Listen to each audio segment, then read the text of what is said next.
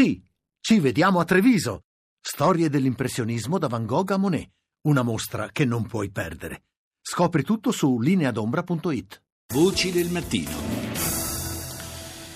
Saluto il professor Giulio Sapelli, economista e docente di storia dell'economia all'Università Statale di Milano. Professore, buongiorno. Buongiorno a lei e agli ascoltatori, buongiorno. Questa vicenda del trattato di libero scambio con il Canada, il cosiddetto CETA, sta eh, mettendo in evidenza eh, dei problemi relativi eh, proprio alla governance stessa dell'Unione Europea. è abbastanza clamoroso che una parte di, di, uno Stato membro, cioè la Vallonia, con i suoi 3 milioni, 3 milioni e mezzo di abitanti, possa eh, bloccare un eh, eh, la politica commerciale dell'Unione Europea, al di là di quelle che possono essere le valutazioni sull'opportunità o meno di questo trattato, però è chiaro che eh, c'è qualche cosa che si è inceppato nel meccanismo decisionale. Sì, certamente si è inceppato, ma bisogna ricordare che questa questione dei valloni è nata perché hanno bloccato il trattato per procura, perché il trattato avrebbe potuto passare anche con una decisione della Commissione.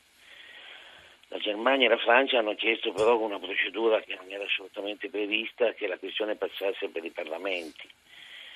E quindi questo ha dato la possibilità in alcuni stati che hanno voluto affrontare la questione in questo modo di mettere in atto questa proposta che hanno assolutamente ragione, inusuale, perché noi abbiamo una sorta di decisioni a geometrie asimmetriche, no? alcune cose vengono discusse sempre dalla Commissione altre vengono affrontate nel Parlamento ma mai decise perché il potere parlamentare europeo non esiste, cioè non può rendere applicata compulsiva, si dice in termine tecnico, sì. una legge perché deve passare o dal Consiglio o dalla Commissione.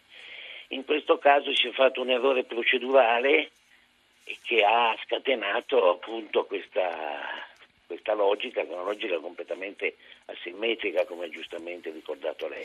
Professor Sapelli, però lei eh, diceva eh, i valloni bloccano il CETA per procura, quindi eh, forse non è stato un errore, c'è stata no, una precisa no, volontà. Assolutamente non è, non è stato un errore, è stata questa sorta di decisioni occulte che avvengono spesso in un regime dove tutto si decide tecnocraticamente, con un gioco di procedure che molto spesso non sono trasparenti, anche se vengono de- dettagliatamente esposte in migliaia di pagine, che quelle migliaia di pagine sono le, le, quando si fanno migliaia di pagine di procedure vuol dire che non si vuole che nessuno poi le sforchi, no? quando noi firmiamo un contratto che non è ben scritto in modo semplice e in modo chiaro. Questo offre, e con quelle clausolette piccole piccole scritte in fondo. offre quelle, queste azioni di filibustering, no? si dice in termini tecnico.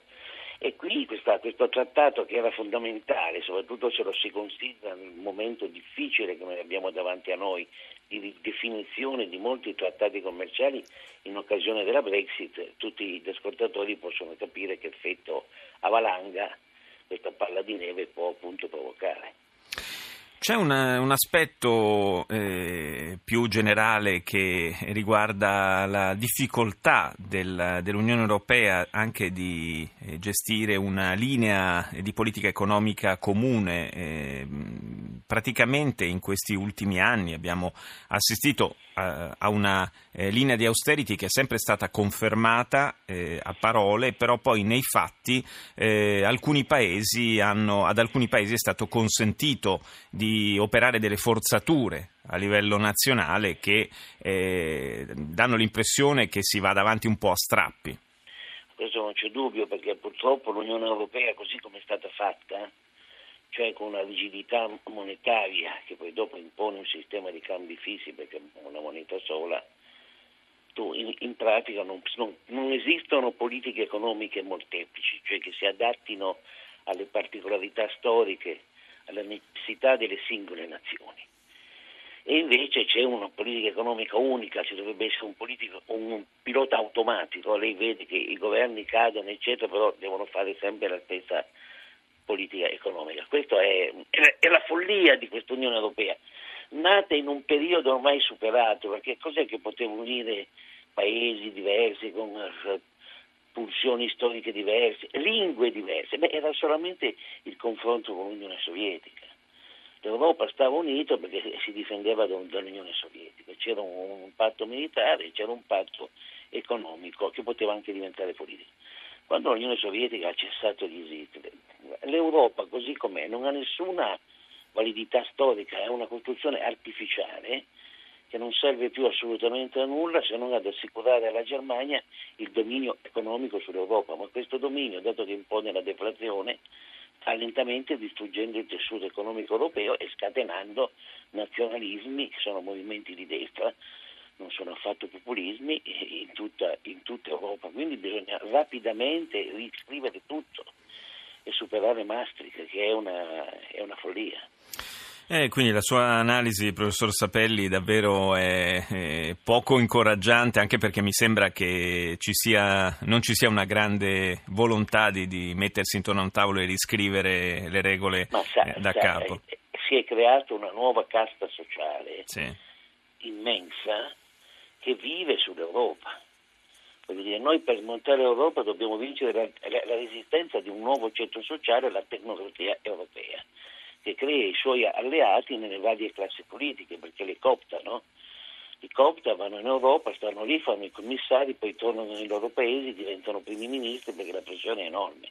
Quindi lei immagini quali resistenze. E poi c'è un fatto di chiarificazione intellettuale e culturale che bisogna fare.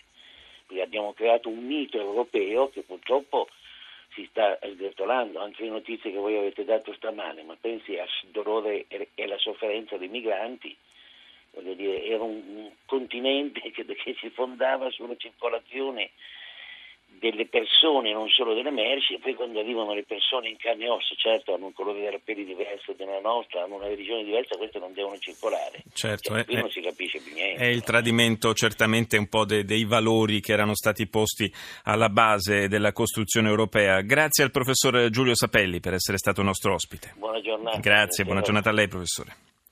E saluto Gianni Bonvicini, vicepresidente dell'Istituto Affari Internazionali. Buongiorno. Buongiorno a lei. Ha sentito Bonvicini l'analisi un po' impietosa eh, di Sapelli. Certo, eh, comunque la si voglia vedere, le difficoltà della, eh, di gestione eh, della, dell'Unione Europea in questi ultimi anni e direi ancora di più in questi ultimi mesi sono apparse abbastanza evidenti. C'è una crescente difficoltà di raggiungere un eh, consenso, una posizione condivisa in Europa a 28, anche se eh, prossimamente sarà a 27, ma insomma il problema resta.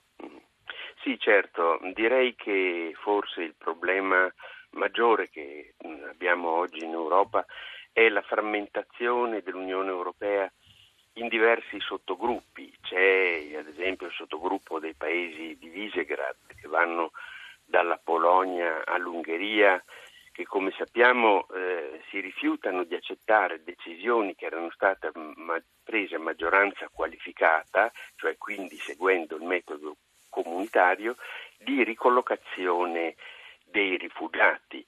Quindi un gruppo di paesi che per di più desidera riottenere da Bruxelles le competenze o, gra- o gran parte delle competenze che dall'ambito nazionale sono finite a Bruxelles. Poi c'è un altro sottogruppo che potremmo definire dei duri e puri sulle regole di convergenza e di austerità, quindi la Germania, l'Olanda, la Danimarca e anche in qualche eh, misura la Finlandia. E infine abbiamo un fronte del sud, eh, Italia, Grecia, Creta, Malta, che sono alle prese con difficoltà economiche. Sembra che questo ciclo negativo dell'economia non finisca mai e soprattutto alle prese col grande problema dell'immigrazione. Allora mettere assieme queste diverse priorità è straordinariamente difficile perché fondo, io credo che sinceramente che la fonte di tutti i mali sta nel cosiddetto, fra virgolette, governo europeo. E il governo europeo non è la Commissione, ma è il Consiglio europeo. Certo. Il Consiglio europeo dei capi di Stato e governo dove vale la regola dell'unanimità, cioè tutti devono essere d'accordo perché passino determinate decisioni. Però Bonvicini, se da una parte eh, si stenta e molto a, a, raggiungere un consenso unanime su alcune decisioni, ma quando alcune decisioni invece vengono prese a maggioranza, poi ci sono paesi che si rifiutano di applicarle, quelle decisioni, esatto. di fatto siamo alla paralisi. Esatto, esatto, questo direi che è il rischio maggiore, perché, eh, ripeto, la ricollocazione delle quote eh, di rifugiati era stata decisa dal Consiglio dei Ministri degli Interni a maggioranza qualificata. I paesi di Visegrad si rifiutano di accettare una decisione che era stata presa secondo le regole comunitarie. Cioè sembra veramente che le regole comunitarie non servano più a nulla e questo obiettivamente è, diciamo, adesso non si può essere così pessimisti, ma insomma è sicuramente un colpo eh, sulle prospettive future dell'Unione Europea. Però abbiamo Pensi visto che... applicare procedure di infrazione per molto meno, per cose assai più banali. Perché in questo caso non si procede? Ecco, anche qui eh, di nuovo perché il tutto viene deciso dal Consiglio europeo. Se fosse la Commissione, la Commissione potrebbe tranquillamente dire benissimo, non volete accettare queste quote, allora ci sono delle multe. Hanno cominciato a dirlo che avrebbero preso delle misure, ma non lo possono fare perché poi bisogna in qualche modo passare di nuovo per il Consiglio europeo e lì si blocca tutto. Direi che siamo proprio in un cul-de-sac, cioè alla fine di una strada in cui non si riesce a trovare più l'uscita. E il rischio è che questa Europa, di fronte a diciamo, un modo di operare come questo finisca per diventare sempre più regressiva e illiberale, direi, cioè un'Europa sempre più chiusa in un momento in cui servirebbe obiettivamente molta più solidarietà, servirebbe un'Europa attore internazionale anche nel campo commerciale, vediamo che basta la Vallonia per bloccare tutto, e un'Europa anche più decisa nei confronti della Russia. Eh, insomma, ci vorrebbe davvero un, eh, uno scatto d'orgoglio, un colpo di reni che eh, potesse ribaltare un po' la situazione, ridare nuovo slancio e forse, come dicevamo prima, anche avere il coraggio di riscrivere alcune regole. Grazie al vicepresidente dello IAI, Gianni Bonvicini.